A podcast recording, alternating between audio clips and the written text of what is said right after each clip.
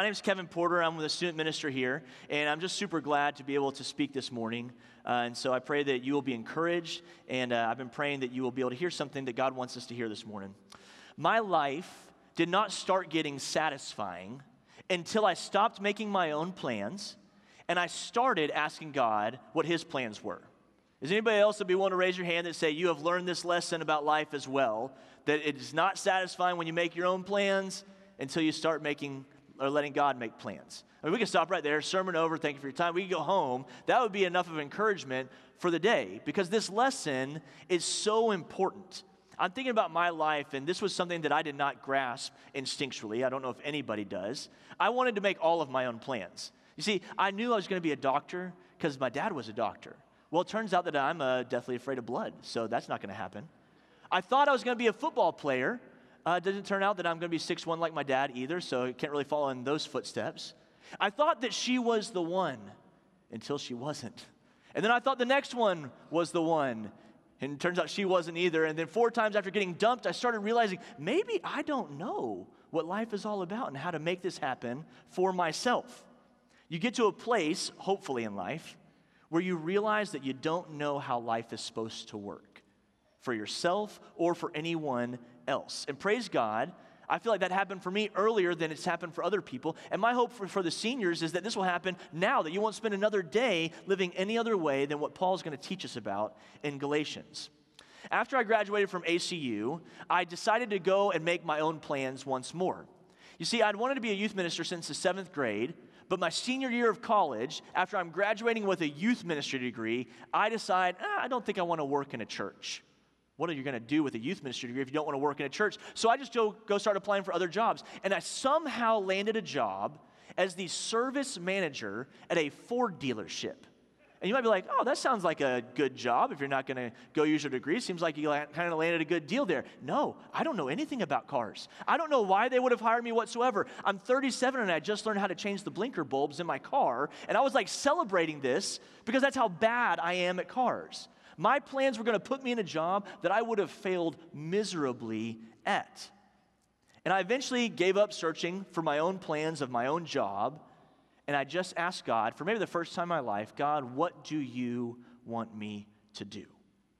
No preconceived ideas, no plans that I was just hoping He would bless. You know how that goes, where you've kind of got everything planned out, and then you go to God in prayer and you're like, God, could you just sprinkle a little bit of your blessings on top of this prayer? That's not exa- what I did at all. I had no ideas at all of what he might have said. It was like walking up to a vending machine, and instead of going up and pressing E4 Snickers, I know that's going to make me happy, I just turned to the guy next to me and said, eh, Why don't you choose what I'm going to have out of the vending machine? No one has ever been in a vending machine and asked for advice about what you should get. You don't give over decision making power about the snack you're going to have. So it's no surprise that we don't give over decision making about much else in our life either. This is not the norm that we have as our default. And the Galatian church, I think, was struggling with this same thing, okay? The background is this Jesus Christ has died, been crucified, risen again.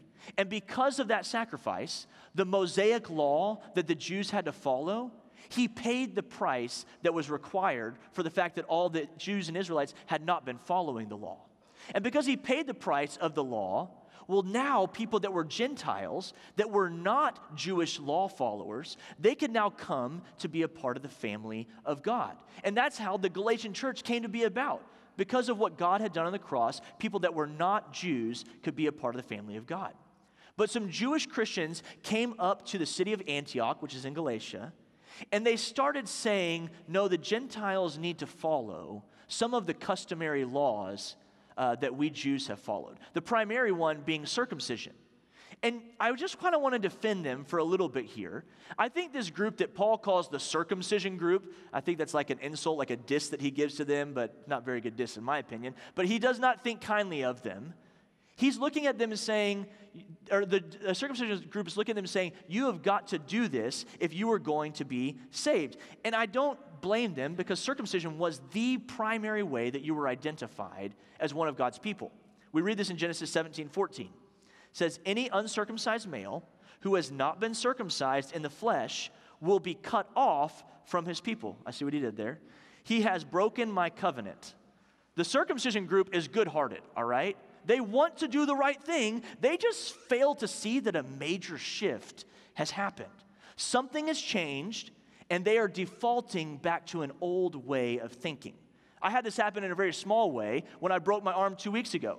The first week, I had a cast that went all the way up past my elbow so that I couldn't bend my elbow. And so I'm like walking around like a robot, waving at people by like turning my whole body. You can't be a public speaker very easily without bending your elbow. And then thankfully, after a week, they took that off and they put the short one on. Well, what do you think that my muscles wanted to keep doing, even though that part had been taken off? Instead of being relaxed in the freedom that I had been given, my muscles just kept it up here the whole time. I'd be walking around the house and Darcy would be like, Kevin, you're doing it again. I'm like, oh, whoops. It's like, I didn't want it up here. That was annoying. I was tired of it the whole week that I had it that way. But then after I received freedom from that, I still kept bringing it back up here because that was my default way of doing things. Something had changed, but I was defaulting back to what I was used to. Am I sure it's okay to bend my arm down? My body didn't know that unless I told it so. Is it sure that you don't have to be circumcised? Because God said He was going to cut off people that didn't do that. Are we sure we don't have to do things the old way? And Paul says in Galatians 3:24 an answer to that question. He says, "So the law was our guardian." And at this point, the circumcision group is probably getting really excited. They think Paul's about to say, Yeah, he's on our side. They're like, yeah, the law is our guardian. To which Paul would have said, No, I wrote the law was our guardian. See, the law guarded the Jews to make sure that they got blessings if they followed it, and it made sure that they avoided curses if they broke it. The law guarded them into the blessed life. And so circumcision was the main sign of that. It's no surprise that they thought that this was important to keep going about. But Paul goes on to say the law was our guardian until Christ came, that we might be justified by faith, not by following the law. Jesus put it in the following words before Paul ever wrote this letter to the Galatians. He was out teaching, and so people came to him, Jews that had been following Jewish law, and they had a primarily Jewish question to ask. They said, What must we do to do the works that God requires? I mean, if Jesus was here, that'd be a question I would probably want to ask him too. And he answers them. He says, The work of God is this. And you can imagine they're probably pretty excited. Like, Jesus is actually going to answer. He's going to clarify this thing that we have wondered for all these years what is it that I must do? And he says, The work of God is this to believe in the one that he sent. They were not expecting this answer. Simply to believe. Paul says that the law guarded until Christ came. So, my question for us this morning is what guarded us before we came to Christ? The law was what guarded them and guided them into a good life. We probably have something else. Maybe you wouldn't be able to articulate it as simple as the law, but maybe you had some mentality that said, if I do this, that's going to equal a good life for myself. And then you came to Christ, and Christ showed you a different way. And it's important to know what that old way was because it is going to be the thing that we default back to if we're not intentional. And so we got to be aware of it so we can recognize, oh man, I've defaulted back to this old way of life. Well, for me, my old way of life before Christ, I'm going to call it soapbox living. I've got two boxes up here. One on my left is a soapbox, and the one on the right, we're going to call as a prayer stool, all right? And a soapbox represents how I viewed my life before that. You see, soapboxes were used if you wanted to be in the public square before they had microphones, before they had massive amphitheaters or rooms like this. If you wanted to say something that you were confident in, you would get up on your soapbox. There's only room enough for one up here. I don't need any other voices up here. I'm confident that I know, and I'm going to share that with you guys. Soapbox living was me. Remember, I knew I was going to be a doctor. I knew I was going to play football. I knew that she was the one. And I was wrong about every single one of those things, even though I was confident about it, right? A soapbox is something you can even go see. Uh, there's a place in London, Hyde Park, called Speaker's Corner. And you can go to Speaker's Corner today, and you will find people up on soapboxes talking about all sorts of subjects and they are supremely confident. That's the thing you notice about people up on a soapbox is no one is nervous, no one is sort of like shy, no one is anything but confident when they get up on a soapbox, right? I mean, you don't get up on a soapbox and say, let's have a discussion about something. You never get up on a soapbox and say, you know, I'm not totally sure what I think about this subject. What do you guys in the audience think? You get up on a soapbox because you know, because you're confident. And that's how I lived my life, was I knew and I was confident. And the thing about the soapbox is that it represented everything, not just kind of minor decisions about football or careers. It also represented the way I viewed my relationship with God. Because the most egregious soapbox I ever got up on was the soapbox that says, I'm not so bad. I'm a pretty good person. And so I have self righteousness that allows me to have favor with God. And I remember having a moment in my life where this became so apparent to me. I was at a Bible study, and one of my friends was asking, small group of us, he said, So, Kevin, what sin do you struggle with? Everybody's got sin, everybody struggles with it. Kevin, what about you? And I'm a pretty open book, so I was willing to share. And I start thinking, I'm like, uh, I mean, I don't know if I really struggle with sin. I know I got sin, uh, I'm not saying that, but I don't quite know. And I couldn't think of what sin I struggle with. And my friend looks back at me, he's like, Kevin, you need to humble yourself. Everybody's got sin, and if you don't know what it is, it's just because you're blind to it. And so in that moment, I did. I metaphorically got off the soapbox of my self righteousness, and I asked God, God, will you reveal my sin to me? And He did. He convicted me of His holiness, He convicted me of my need for a Savior. And that led me off of a soapbox and onto this prayer stool, metaphorically. I got on my knees and I asked God what He thought. I humbled myself, and this is what we do on a soapbox. We lower ourselves. We submit. Isn't that what prayer is? Prayer is when you realize, I don't have what it takes. And so you come down onto your knees and you say, But I believe, God, that you do have what it takes. These are two different ways of living that Paul is addressing in this letter to the, uh, to the Galatians. And so I'm thinking about this whole idea of a soapbox, what I'm confident that I can do versus what I'm confident that God can do. And I'm recognizing that I need to change my ways. Paul is about to blow the Galatians' minds to let us know just how deeply those changes can go, how pervasive this mentality needs to seep into every aspect of our lives. Because the Jewish pattern was similar to a prayer stool and a soapbox. You see, they didn't mind getting on their knees once a year and making sacrifices for their sin. They knew they had sin, they knew that somebody else had to pay the price, in this case, an animal. And they knew that forgiveness was only a gift from God. But the moment that the sacrifice was made and that they were cleansed and forgiven, they would go right back to now I've got to follow the law. And if I do, blessings. If I don't, curses. This was their pattern year after year. So when the Messiah comes, it makes sense that they would think that it's going to be a similar pattern. The only difference is instead of a sacrificial lamb, we have the Lamb of God. But after I receive forgiveness there, I'm still I'm still in charge of making sure that I do the right things. Like this is still up to me to make sure that I do good, right? Paul says no. In fact, in chapter 3, verses 1 through 5, he says this You foolish Galatians, who has bewitched you? It's the circumcision group. Before your very eyes, Jesus Christ was clearly portrayed as crucified. And I would like to learn just one thing from you. Did you receive the Spirit by works of the law that you did? By doing things right in my own strength? Or by believing what you heard, humbled faith, I would call that. Are you so foolish, he goes on? After beginning by means of the Spirit, are you now trying to finish by means of the flesh? In other words, if you started in God's strength, are you finishing in your own strength? Have you experienced so much in vain, he says, if it really was in vain? So again, I ask, does God give you his spirit and work miracles among you by the works of the law that you did or by believing what you heard? Does getting on a soapbox and doing what's right in your own strength bring about miracles or is it the strength of God? I think this same way many times. I might not say it out loud, but sometimes I have. Have you ever thought this? Salvation is by grace alone. Easy to say that, easy to think that. But what I add on top of that is, but kind of everything else after that is up to me, right? Or what about this? You know what? God met me halfway, and so it's my responsibility to meet him halfway. That actually sounds like a kind of a good way to live, right? I think Paul's saying something different. Or maybe you've had these thoughts. You know what? I don't even know if they're a Christian based on what they do. Or maybe you had it personal. You know what? I don't know what I am doing wrong that God isn't working in my life. Or maybe you thought about other people. If you really loved God, you would. And we have all these ways that we think about what's important is what we do, our abilities, our behaviors.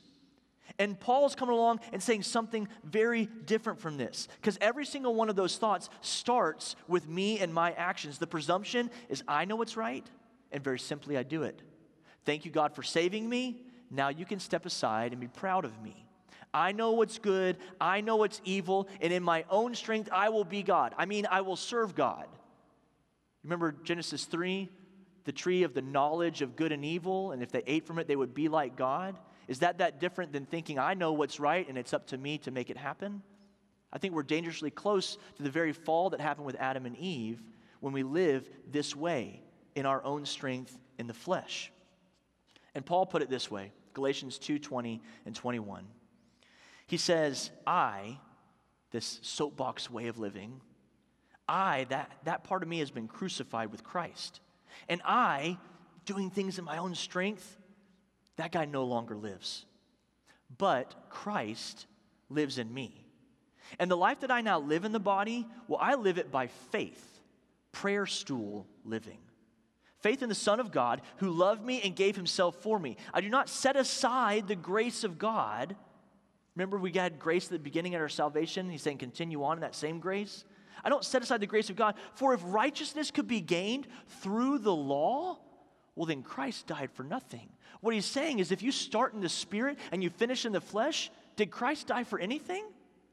This is the new way. We begin and we finish by the Spirit. Think about Samson in the Old Testament. It's one of the few stories where you get to see the Holy Spirit show up before Jesus forgave us of our sins. And it says the Spirit of God would come on Samson, and wow, was he able to have amazing feats of strength when that would happen. The stories are awesome.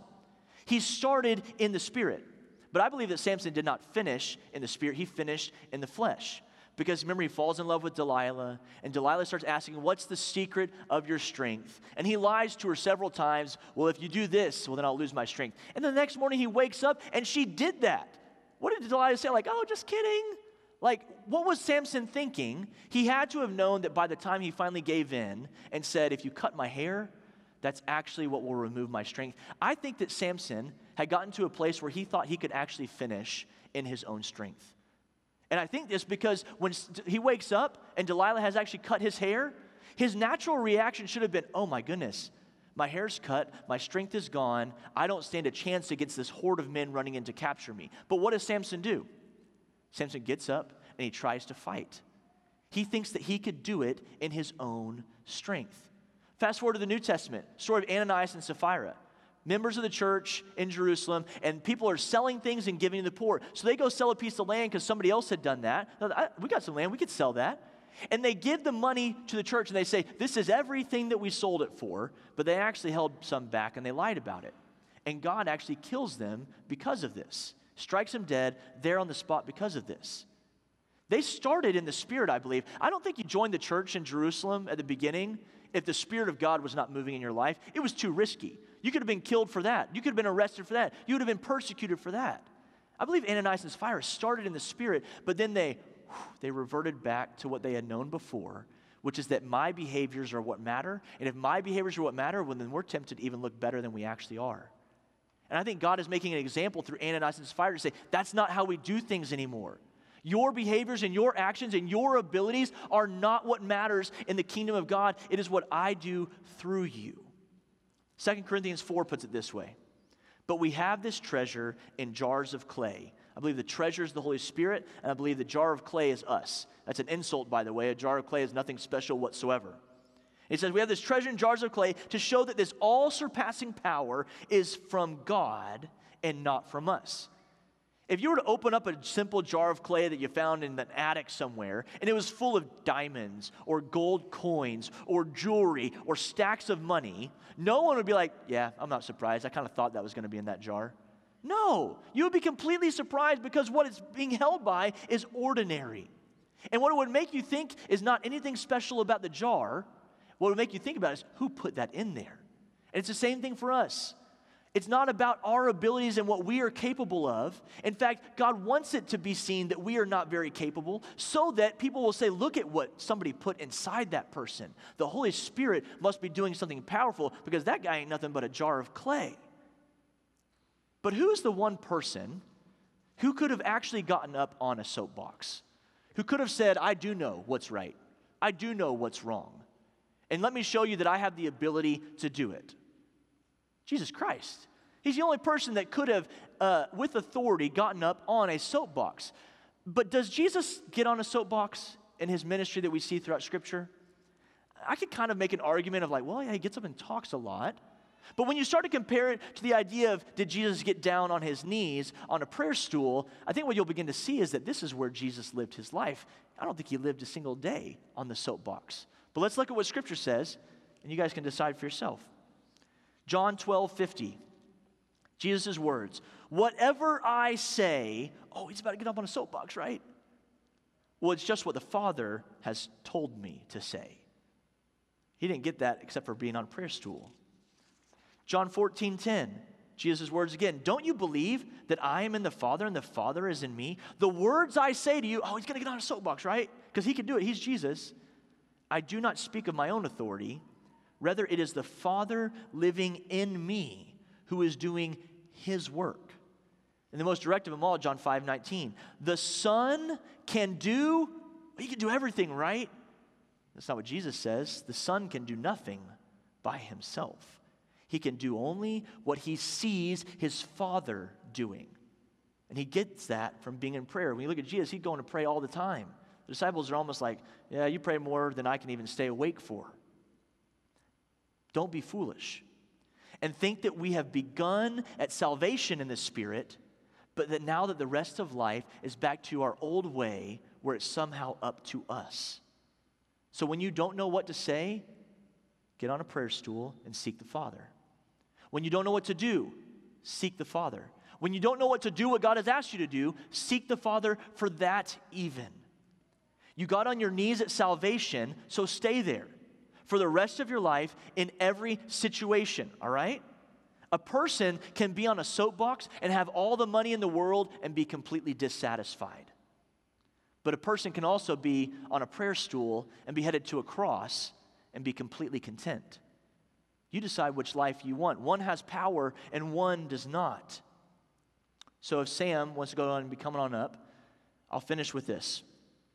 There's a lot of miserable Christians out there who, like the Galatians, started in the spirit but finished in the flesh.